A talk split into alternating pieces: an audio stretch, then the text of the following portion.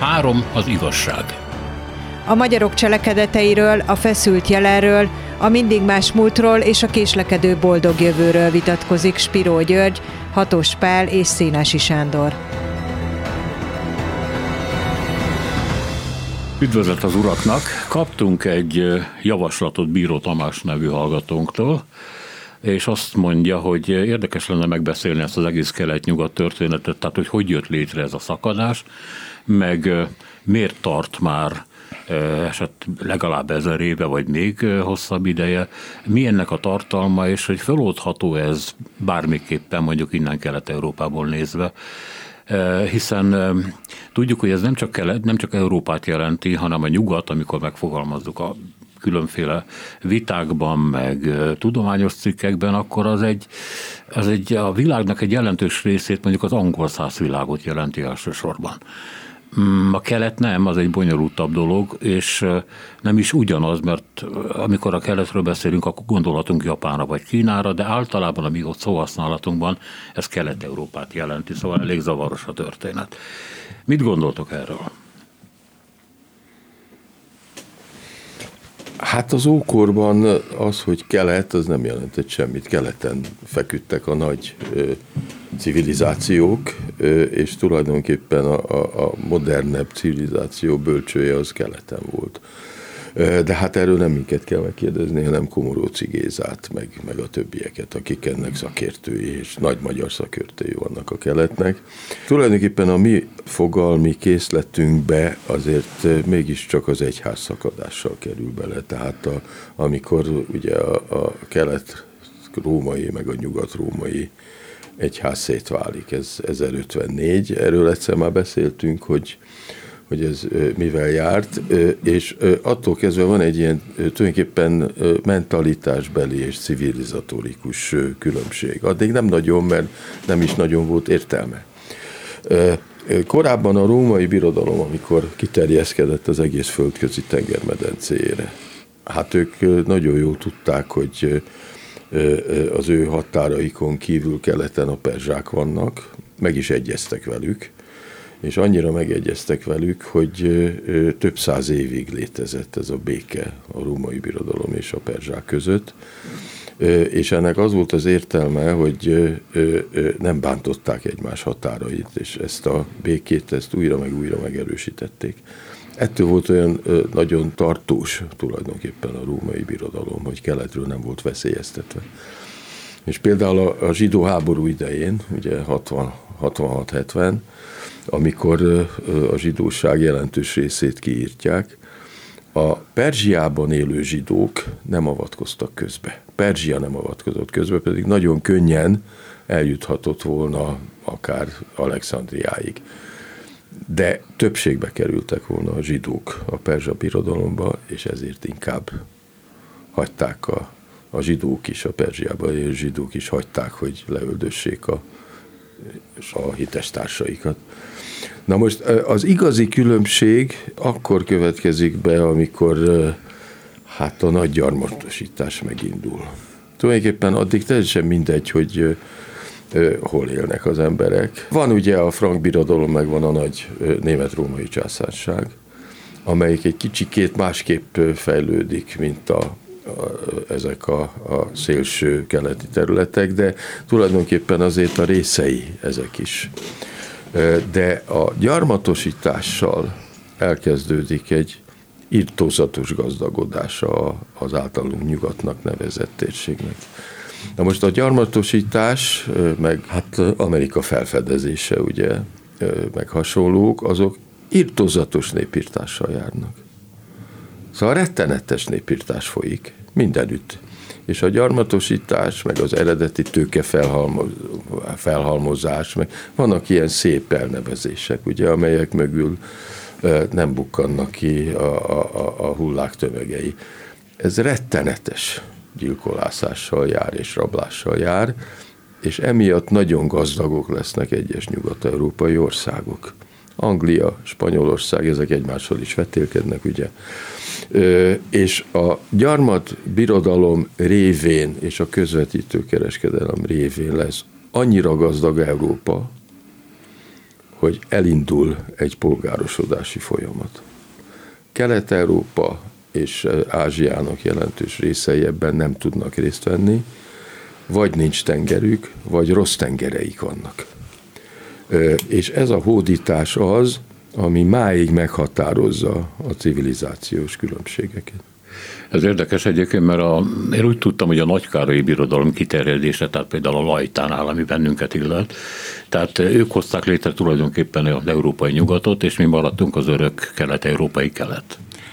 Hát legalábbis a nagykárolyi birodalom újkori értelmezése ezt erősíti, ezt a narratívát, hogy akkor jött létre az a tartós megosztottság az európai kontinensen, mely kulturálisan, politikailag, sőt gazdaságilag a mentalitásukban máig érvényesíti a hatását. Ezért beszélünk, de hát ugye ennek már római előzményei is vannak, ugye Panóniáról és Hunniáról, ugye Panónián alatt értjük ugye a Dunántúlt, ami ugye szelídebb, ahol az erkölcsök, a civilizáció sokkal inkább alkalmazkodott a nyugathoz, míg kelet a vadság, a, a gátlástalanság, az indulatok, a szenvedélyek, vagy éppen az elmaradottságnak a, a metaforája. Hát gondoljunk arra, hogy, hogy mekkora botrányt okozott 1913-ban egy fiatal történésznek, akkor fiatal történésznek, Szegfű Gyulának a könyve a Száműzött Rákóczi,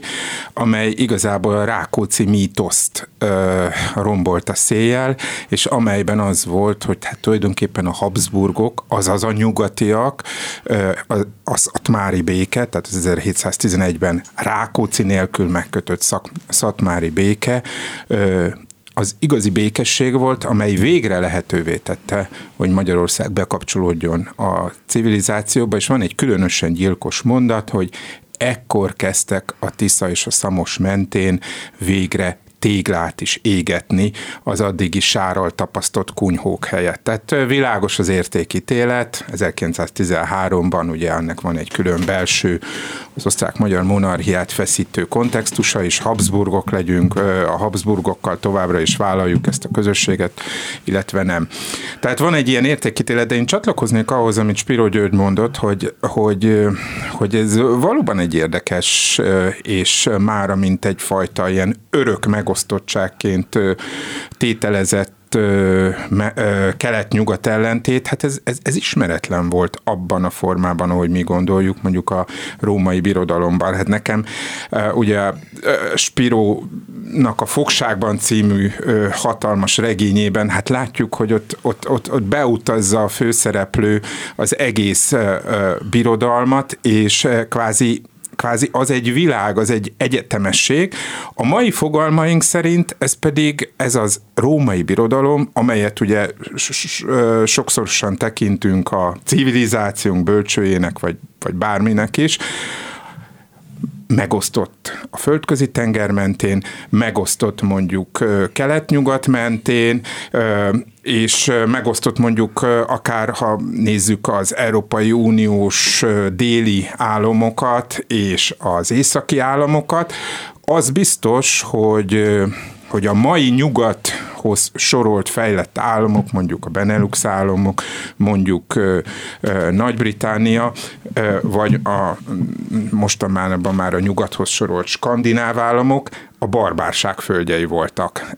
Onnan fenyegette a birodalmat, a civilizációt, a kultúrát, az addig ismert világot a veszély. Bocsánat, hogy közbevágok, de azt hiszem, hogy igen, a Baltikumban voltak a legutolsó pogányok egész Európában és már folytak a Szentföldön a, a keresztény betörések, amikor ugye az a német lovagrend kapta meg a pápától a jogot, hogy menjen föl éjszakra és térítse meg őket, úgyhogy csak meg Igen, és hát ugye az utolsó ilyen nagy európai dinasztia, ami ugye megtért és belépett, az ugye a litván Jagelló dinasztia a kereszténységbe, valamikor Javicski Gyuri 12.-13. század folyamán.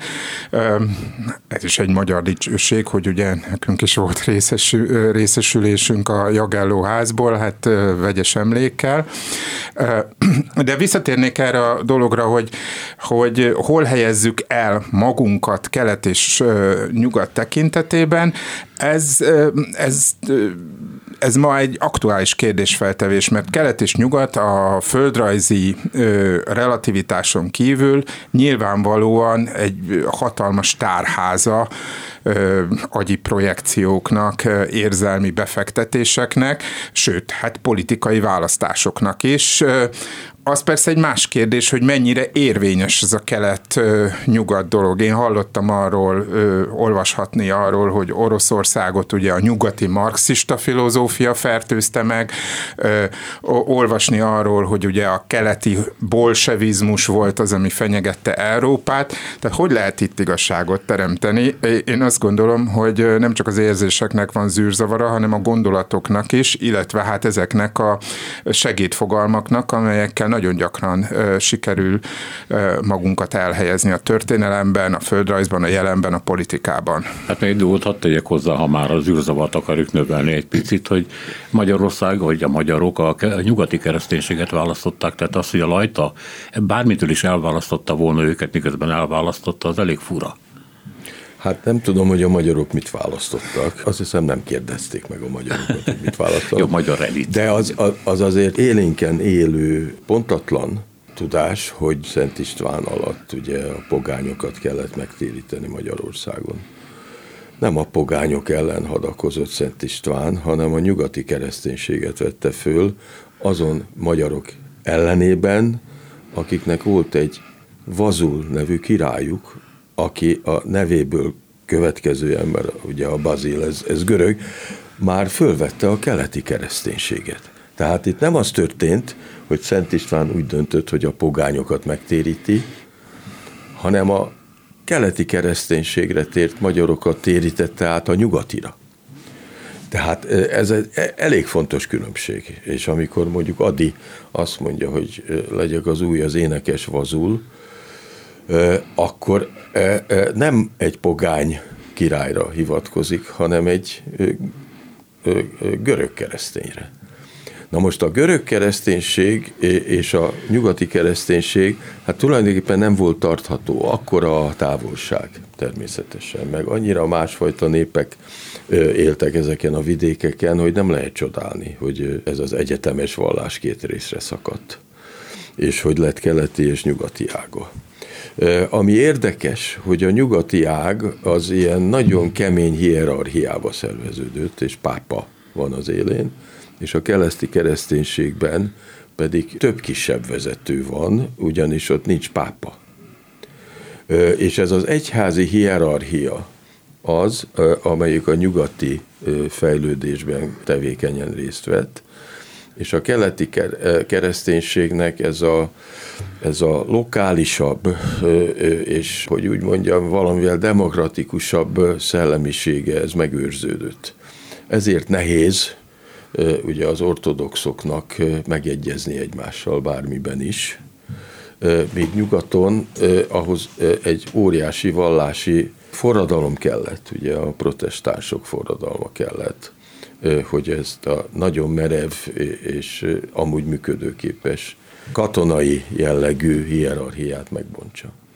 Én egy picit azért ezt árnyalnám abban a tekintetben, hogy nyugaton megkísérelte az egyház a teokrácia kialakítását, tehát, de legalábbis azt, hogy, hogy független legyen az egyház az államtól, vagy ne is így fogalmazunk az államtól, a világi hatalomtól.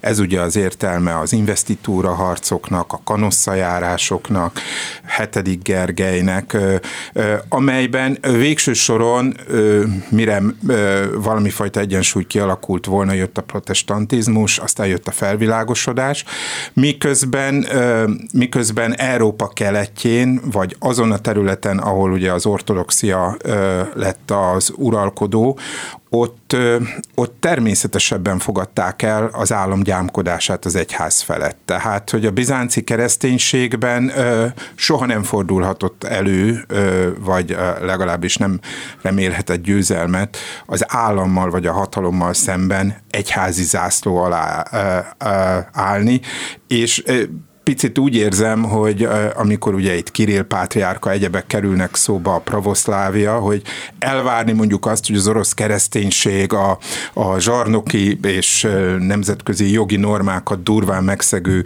agresszív háborút indító világi hatalommal szembeszálljon, tehát valami olyasmit kérni, ami, ami, ami soha nem volt jelen Moszkvában, soha nem volt jelen az ortodox területen, miközben azt is hozzá kell tenni, hogy a kelet, a keleti kereszténység megmegújulólag, főleg a 20. században hordoz olyan üzeneteket, amely, amely azt mondja, hogy sokkal elmélyültebb, sokkal színesebb, sokkal fantáziadúsabb, mint mondjuk a nyugat kiszáradt katolicizmusa, protestantizmusa, ami aszkétikusabb, racionálisabb. Hát gondoljunk itt Tarkovsky művének a fogadtatására, vagy ugye említetted itt az utolsó pogányokat, hát ugye az Andrei Rubjov című filmben is van egy ilyen nagy jelenet a, a, a talán épp pont a Szent Ivánéi ma napság Szent Ivánéiként emlegetett nyári a lányok futkosnak? Igen, hát mesztelenül lett szovjet filmben. Hát igen, majd, igen, igen, igen. Tény, miért, tényleg mesztelenek voltak. Láttam. Ja, jó, bocsánat, igen. igen. Szerintem Gyuri látta legelőször közülünk, de hogy, hogy, hogy de ez a kereszténység egyszerre taszítja a nyugatot, és szerintem itt eljutottunk a kelet-nyugat egyik jellegzetessége. Nyugatot egyszerre taszítja az, amit a keletbe lát, és másrészt vonza is. Tehát, hogy ez van az, az orosz civilizációval is, tehát, hogy a legnagyobb, az európai irodalom legnagyobb becsben tartott szerzői között biztos, hogy ott van Tolstoy, Dostoyevsky, és ott van Csehov is, bár hát ezt Spiro György valamelyik korábbi adásban világosan elmondta, hogy hát Csehov azért mégiscsak egy nyugat-európai világot jelenít meg, vagyis a színpadon biztos, hogy ezt kapjuk vissza, sőt ugye a novellákból is, de mégiscsak van egy ilyen, ilyen, ilyen vonz vonzása Turgenyevnek, hiába éltek Párizsban, hiába van a háború és békében több oldalnyi francia nyelvű betét. Tehát, hogy van, van egyfajta ellentét, van egyfajta hierarchia, a nyugat az a szabadság földje, a kelet az a rabság világa, és van mégis egyfajta vonzódás a, a kelet ismeretlen, gazdagabb lelkiekben, minden esetre gazdagabb világa irányába. Mennyire a pillanat emberét, mennyire a pillanatnyi benyomások, érzelmek és helyzetek határozzák meg a döntéseiben. Amikor én életemben először voltam Moszkvában, és a a Vasili Blazsen néztékes egyházban, mi ugye ott van a Kreml mellett. Bementem, akkor nem tudtam bemenni, mert olyan alacsony volt a szemöldökva. És mondom, hogy régen ilyen kicsik voltak az emberek, és mondták, hogy nem. Az a lényeg, hogy hajolj meg. És akkor azt mondtam, hogy á, tehát akkor ez a kelet. Az alázat, a meghajlás. Ez mennyivel jobban nyugatot nem kell. Ott magas a szemöldökva, szépen bemegyek a templomba, jó napot kívánok. Igen, ez nagyon szépen hangzik, és gyönyörű, és tényleg, hát íróilag remek. De azért az a helyzet, hogy az évszázadok során föltöltődés van. És hogyha bemész mondjuk akármelyik Jeruzsálemi templomba, vagy bemegy Jézusnak ilyen-olyan születési helyére, akkor ott nagyon meg kell hajolni, ugyanis körülbelül két méterrel lett magasabb a talaj, mint annak idején volt és az a ö, ö, fa, amiben ö, szemöldök fa, amiben beütöd a fejedet, az annak idején nem volt elérhető még egy hóri horgas ember számára sem. Tehát ezek nagyon szép költemények, ugye, hogy miért alacsonyak, azért, mert föltöltődött a talaj. Igen, hát csalódás. Igen. Tulajdonképpen az igazi kelet az nem Kelet-Európában van, az Ázsiában van, és mindig is ott volt, akkor is, amikor még nem volt nyugat. Tehát Mezopotámia, meg Tigris és Eufrátesz, hát azok nagy birodalmak voltak, és, és sokáig fönn voltak, és elég modernek voltak már, mert hát megindult a városiasodás.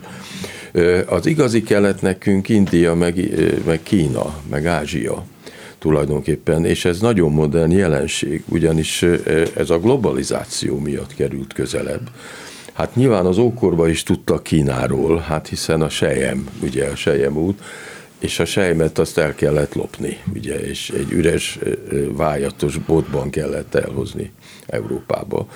És hát nem véletlen, hogy Ázsiát igyekeztek gyarmatosítani, és gyarmat is volt a 19. század végéig, de hát azóta nem az, azóta nem az, és azóta az az igazi kelet. Az ő számukra Kínából nézve, hát Oroszország is abszolút a nyugat része, meg Indiából nézve, tehát ez megváltozott, amióta kiterjedt a világ. Tehát könnyű volt még a rómaiaknak, mert ők nem számoltak a kelettel, mert ott békét. Megteremtették a békét, kiegyeztek, diplomáciái, mindenféle utazásokat tettek Rómába, meg Perzsiába, és akkor rendben volt a dolog több száz éve. Na de hát ahogy megy össze a világ, úgy átértékelődött, hogy mi a kelet és a nyugat, és mi egyértelműen a nyugathoz tartozunk. Szóval itt nincs mese, és nem azért feltétlenül, mert a nyugati kereszténységet választotta Szent István, hanem mert ott vagyunk földrajzilag. És ezt nem lehet megváltoztatni. És az oroszok is keletről nézve, Ázsiából nézve, a nyugat. Nem sokára jönnek a hírek, de azért annyit hadd jegyezzek meg, hogy volt egy vasfüggöny, több mint 30 éven át, ami világosá tette egyébként Európában, hogy hol van a kelet, meg hol van a nyugat. Tehát ugye bekerültünk egy olyan birodalomba, amelyik a nyugat szemében keletének számított, sőt a mi szemünkben is keletének számított. Az oroszok keletiek. Én értem, hogy az Uráltól nyugatra levő területek európaiak, de mi nem tartottuk őket annak azoknak a tapasztalatoknak az alapján, amit 48-ban, meg 56-ban szereztünk. Tehát abban valami nagyon durva, nagyon keleties mentalitás fejeződött ki, mint ahogy az ukrán háborúban is ezt védjük észrevenni. Nem, ez a mindenkori háború velejárója. Hát azt nem állíthatom, hogy a keresztes seregek azok ne dúltak volna ugyanúgy, amikor átvonultak például Magyarországon, és mentek a Szeltföld felé. Hát gyilkoltak, meg raboltak, hát ugyanis nem volt ellátmányuk. Tehát útközben kellett beszerezni, és nem véletlen, hogy a magyar királyok, hát enyhén szólva nem örültek, amikor keresztül vonultak rajtunk a keresztény, a keresztesek, és hát volt, amikor meg is támadták őket. Három az igazság. Ott tartottunk, hogy hogy a mi megítélésünk szerint mi a kelet és mi a nyugat, az lehet, hogy sokszor tévedésen alapul, vagy túlhaladtak rajta a történelmi események, de én azt érzem, hogy szívosan tartják bennünk, bennünk, vagy tartják magukat bennünk ezek a előítéletek, ítéletek, nem tudom pontosan megmondani. Nekem például nagyon gyanús volt mindig, hogy a kelet-európai országok hányszor húzták alá nagyon keményen, hogy ők a nyugathoz tartoznak. Aki a nyugathoz tartozik, annak nem kell folyamatosan bizonygatni ezt a tételt. És hát tény, hogy ami mondjuk a középkorban az akkori civilizált világ központja volt, a, mágnese, a ipari, polgári fejlődések a központja, hát azoktól mi messze voltunk, és hát azokat tartottuk mi nyugatnak, meg ők is magukat. Igen, említetted a, a hírek előtt a a vasfüggöny tapasztalatát, és ez manapság már ugye hát a vasfüggöny lebontása óta több mint 30 év telt el, tehát történelem és a az azóta született generációk számára biztos, hogy nem jelent semmit, vagy nagyon keveset, vagy egyfajta kuriózumot, de bizony azoknak, akik akkoriban születtünk, vagy éppen meg is élték a felépítését, az, az, az a történelemnek egyfajta hát perenitását, öröklétét jellemezte, és egy olyan választóvonalat, amelyben könnyű volt magunkat értelmezni, és könnyű volt nosztalgiát érezni. Én is emlékszem, a 80-as évek közepén felső tagozatos általános iskolások voltunk, és elmehettünk Sopronba osztálykirándulásra. Hát én még soha nem jártam korábban nyugaton, és valahol ott a fertőtó mocsarait megláttuk, és a buszból mutogattuk, és hogy ott van a szabadság földje. Ezt tudtuk, levegő is más. A levegő, abszolút így gondoltuk, és hát ugye érdemes ugye Gotár Péter filmjeire gondolni. Tehát, hogy ez pont a 80-as években, tehát a 70-es, 80-as években hatalmas erőt jelentett, és azt is jelentette, hogy ezek az országok, legalábbis az értelmiségi elitje felértékelődött. Tehát Kundera eszéjére gondoljunk, Szűcs Jenőnek a Bibó emlékkönyvben a vázlatára, és ami, ami megpróbálta tematizálni Kundera inkább egyfajta sértettségben, hogy mi vagyunk az igazi nyugat, akiket a nyugat elfelejtett, ugye benne volt ugye 68 tapasztalata. Szűcs Jenő talán sokkal tárgyalgosabban, mivel, mivel ő próbálta jellemezni azokat a különbségeket, amelyek strukturálisan mindig is fennálltak mondjuk a nyugat-európainak tekintett, illetve a közép-európainak tekintett régió között de ez nem zavarta az értelmezést, amely, amely mondjuk a rendszerváltás, rendszerváltozás környékén oly lelkesedéssel gondolta azt, hogy mi nyugatiak vagyunk. És szerintem Spiro Györgynek egyértelmű igaza van abban, hogy a kelet számunkra is fantázia. Ez egy régi fantázia, ez egy sokszorosan kiaknázott fantázia, de de mi, mi nyugatiak vagyunk. Nyugatiak vagyunk, nyugatra mennek a gyerekeink tanulni, nyugatra megyünk munkát vállalni, nyugatról szerezzük a mintákat a divatban, a művelődésben, az innovációban. A kelet ennek egy, egyfajta ellenpontja. Itt ugye a Vazul példája mutatja, hogy hát Adi számára is ugye a, az a fajta lázadásnak, igaz lázadásnak volt a szimbóluma, biztos, hogy nem gondolt bele abba, hogy Vazul is keresztény volt ráérzett arra, hogy ez egy jó szimbólum, és máig megvan. Az ember elmegy mondjuk tényleg ö, Somogyvár mellé, és, és látja ott Koppány ligetét, ahol ö, kereszténységnek nyoma sincsen, látja az Attilának emelt ö, akár sziklákat a, a székely település területen, poharazik egyet egy székelyföldi kocsmában, ahol megmondják, hogy hát nem biztos, hogy Szent István olyan jól tette azt, hogy koppányt meg vazult kiirtotta, és akkor láthatjuk, hogy igen, jelen van ez. Szabó Dezsőtől elkezdve Csolnoki Jenőig nagyon sok akár művelt ember is áldozatul esett a turáni gondolatnak, de nem változtat azon a tényen, hogy habitusban, vágyakban még a keletieskedők is nyugatiak. 1908-ban indult meg ugye a nyugat. Ez egy korábban létező folyóiratnak a folytatása volt, aztán az első szám úgy is jelent meg, hogy valami külön kiadása vagy melléklete a korábbi, talán Szerda nevű folyóiratnak, e, amit ugye Fenyő Miksa alapított állítólag egy ilyen kávéházi asztalnál, ott ült Ignotus, a későbbi főszerkesztő, meg Osváter, stb. És Ignotusnak volt egy cikke az első számban, a kelet népe. És ez arról szólt, hogy a cél a nyugat.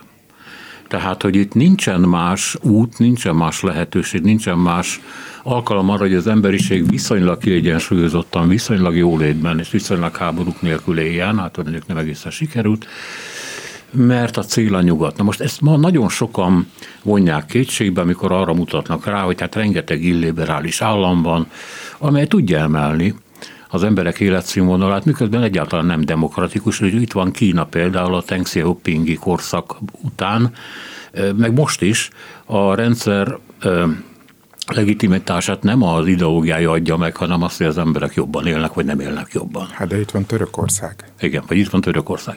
Úgyhogy az, hogy a nyugat a cél, azt sokan megkérdőjelezik, én nem tenném, de hát ki vagyok én természetesen. Viszont Ignotis meg így gondolta. Így gondoljátok-e ti is? Igen, itt azért figyelmeztetni érdemes arra, hogy ugye minden térségben valamely nagyhatalom vagy valamely nagyhatalmak birodalmi törekvése vagy törekvései jellemzőek és ahol mi élünk, itten Kelet-Európában vagy Közép-Európában, Bibó szerint ez Közép-Európa. Én úgy látom, hogy egyre inkább Kelet-Európa, tehát a közép az megszűnőben van. Ahhoz az ezer éves felosztáshoz képest, amit Szűcs Jenő megállapított, és ez egy nagyszerű tanulmány egyébként, mindenkinek ajánljuk, és száz oldal az egész, úgyhogy el lehet olvasni. Ö, ö, ö, a nagyhatalmi vagy a birodalmi törekvések azok azzal járnak, hogy a kisebb és gyengébb országokban óhatatlanul kialakul az a réteg, amelyiknek az érdekei ehhez vagy ahhoz a nagyhatalomhoz fűződnek.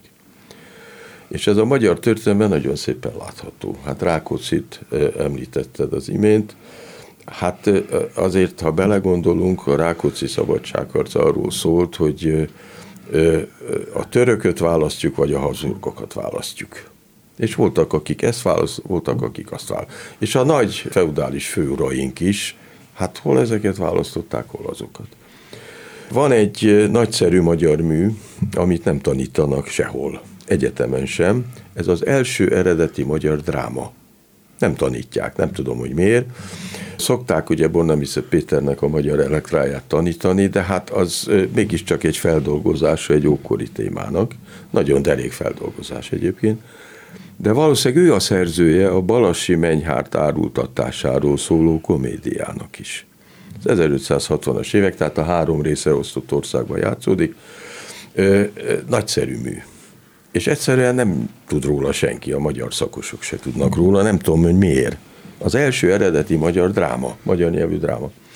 Na most ez a Balassi Menyhárt, ez a Balassi Bálintnak volt a nagybátyja egyébként, de a Balassi Bálintnál sem emlegetik. És arról volt nevezetes, hogy ő volt Szatmár várának az ura, és hol az osztrák császárhoz állt, hol a törökökhöz állt, vagyis Erdély oldalára.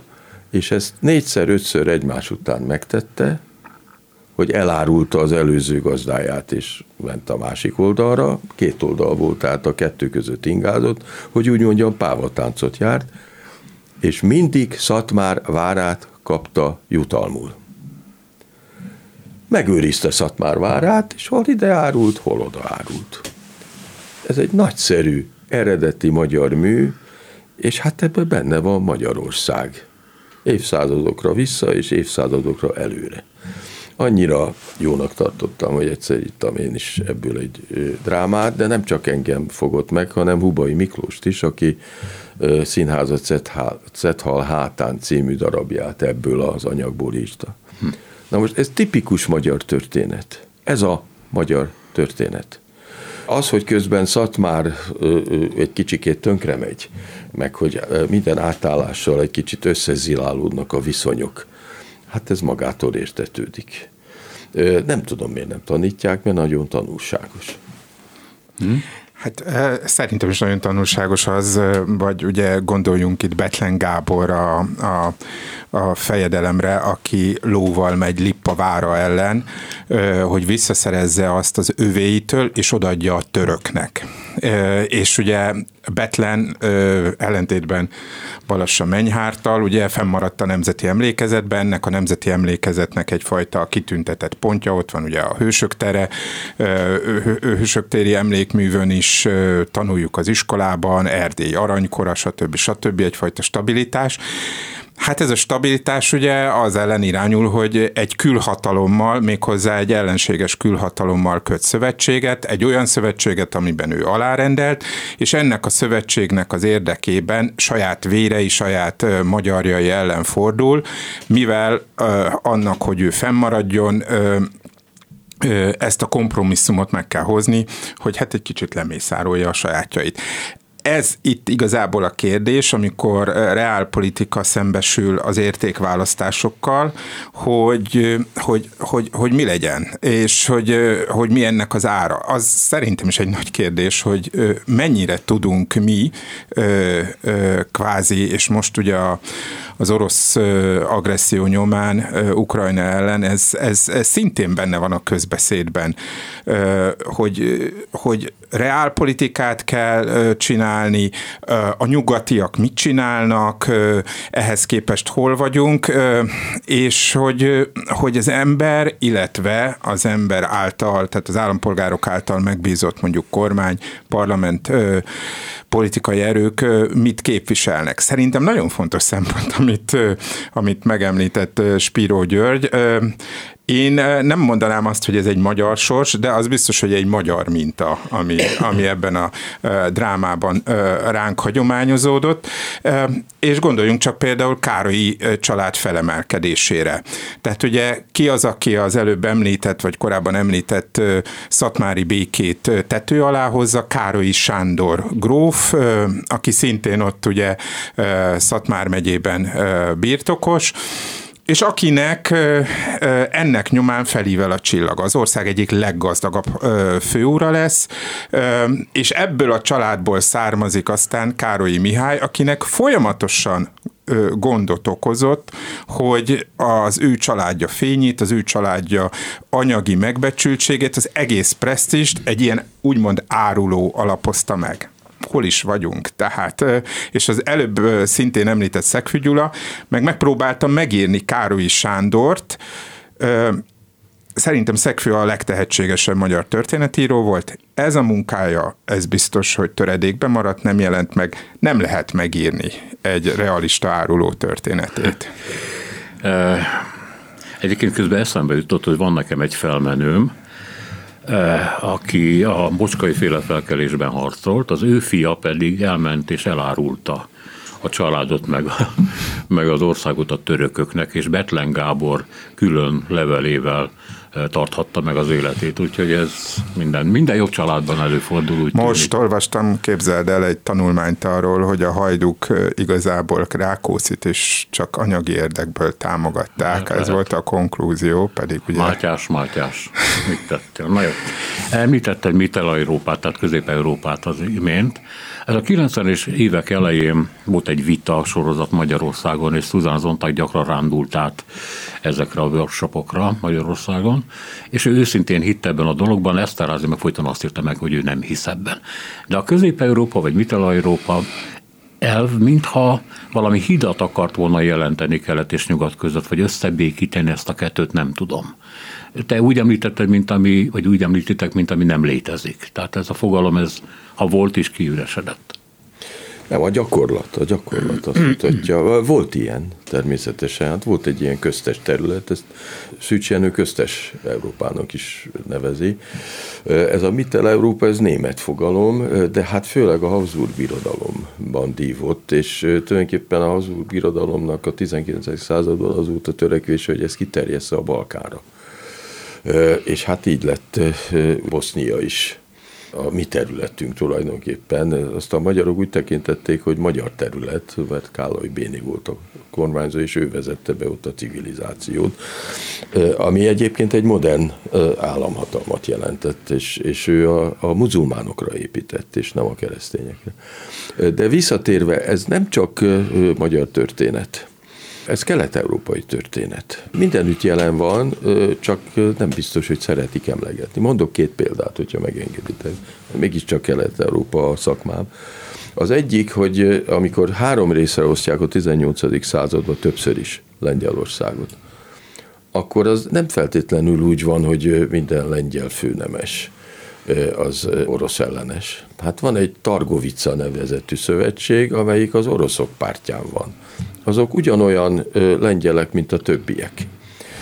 Tehát tulajdonképpen attól függően, hogy hol fekszik az illetőnek a birtoka, ideál, ide szavaz, vagy oda szavaz, és akkor adja a saját hadseregét, magánhangseregét is.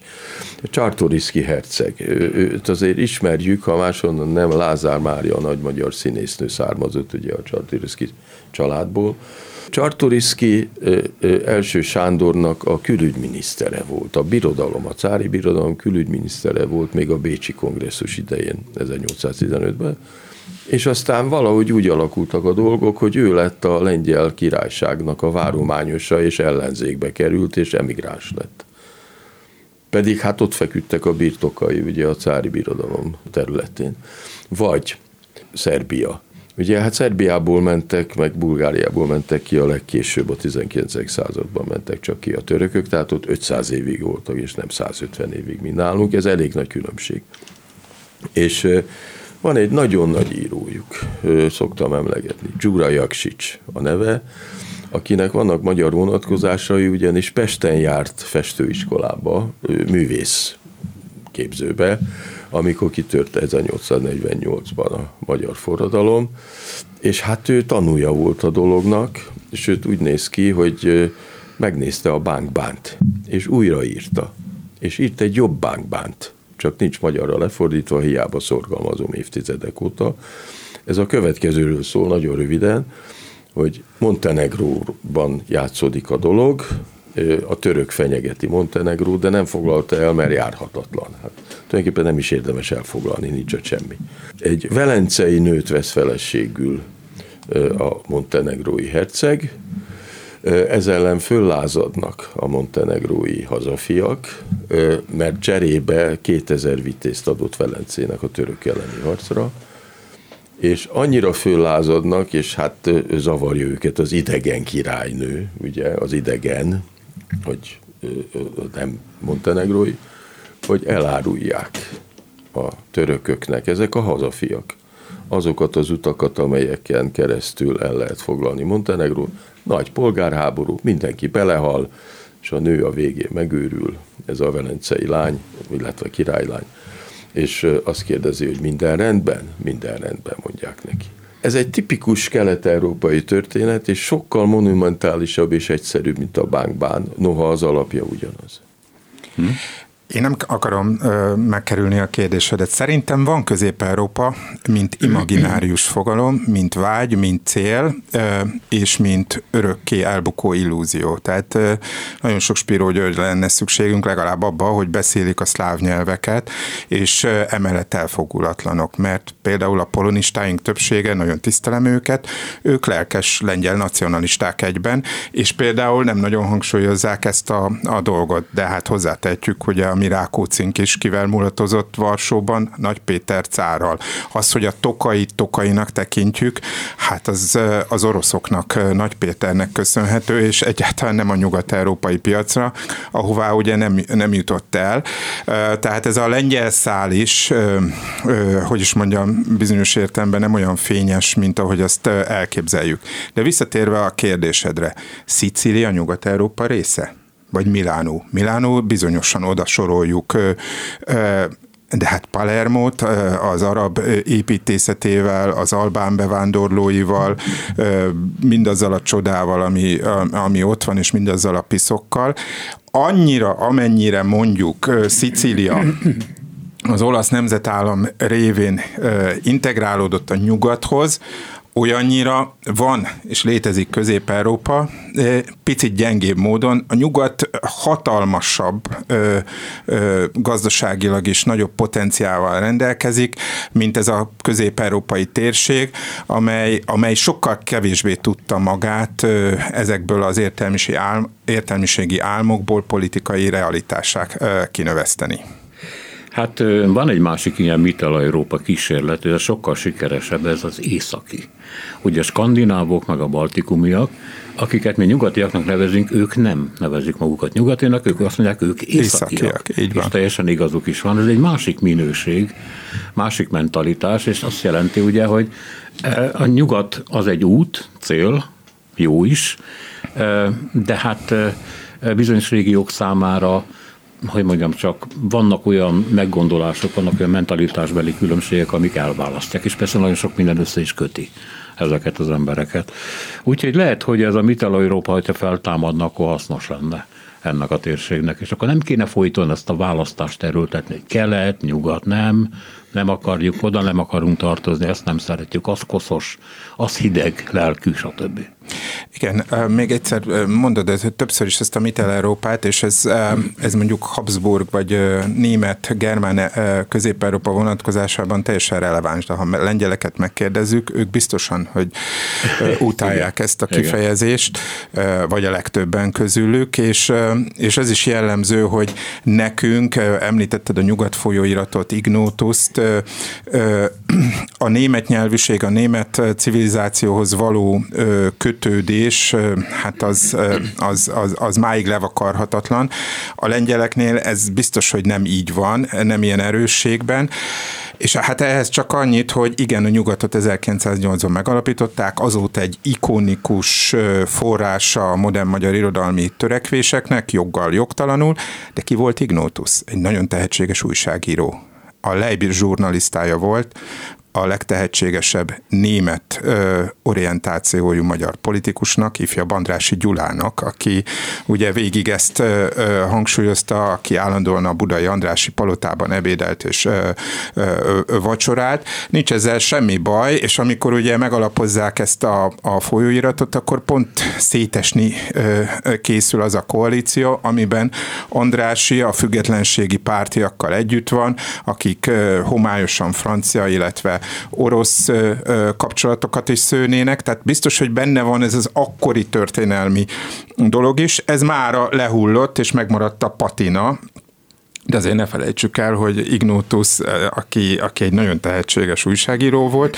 ő mégiscsak egy politikai újságíró volt, és, és, és Andrási Gyulának a, a környezetéhez tartozott. Igen, itt, itt már többször volt szó róla, hogy hogy a nacionalizmus, amelyik a 19. században virágzik föl igazán Európában és Kelet-Európában is, hogy azért a magyar elit, amelyik a 19. században valódi elit volt, szellemi elit, elég világosan látta, hogy itten Nyugat-Európa és Oroszország össze fog ütközni és hogy pont ebben a térségben ez az ütközés, ez nagyon is fájdalmas lehet a magyarok számára, mert hogy a szlávokra kétfelől van nyomás, egyrészt Oroszország, a pánszláv mozgalom keretében maga mellé állíthatja őket, másrészt Ausztria az oroszokkal szemben az ausztrószlavizmust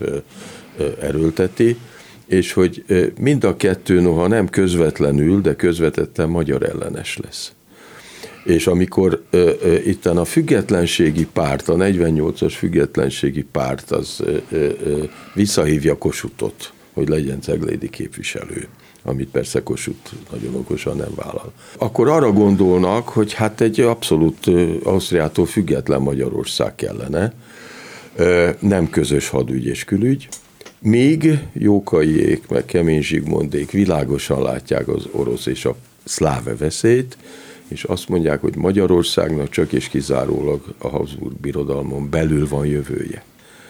Na most egyik se rosszat akar a magyarságnak, csak éppen a dolog megoldhatatlan. Ideig tudtunk eljutni, köszönöm szépen Hatos Pálnak, Spíró Györgynek.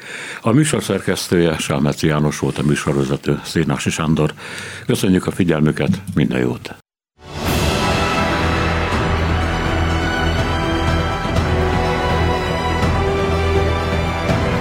Három az igazság. Szénás és Sándor műsorát hallották.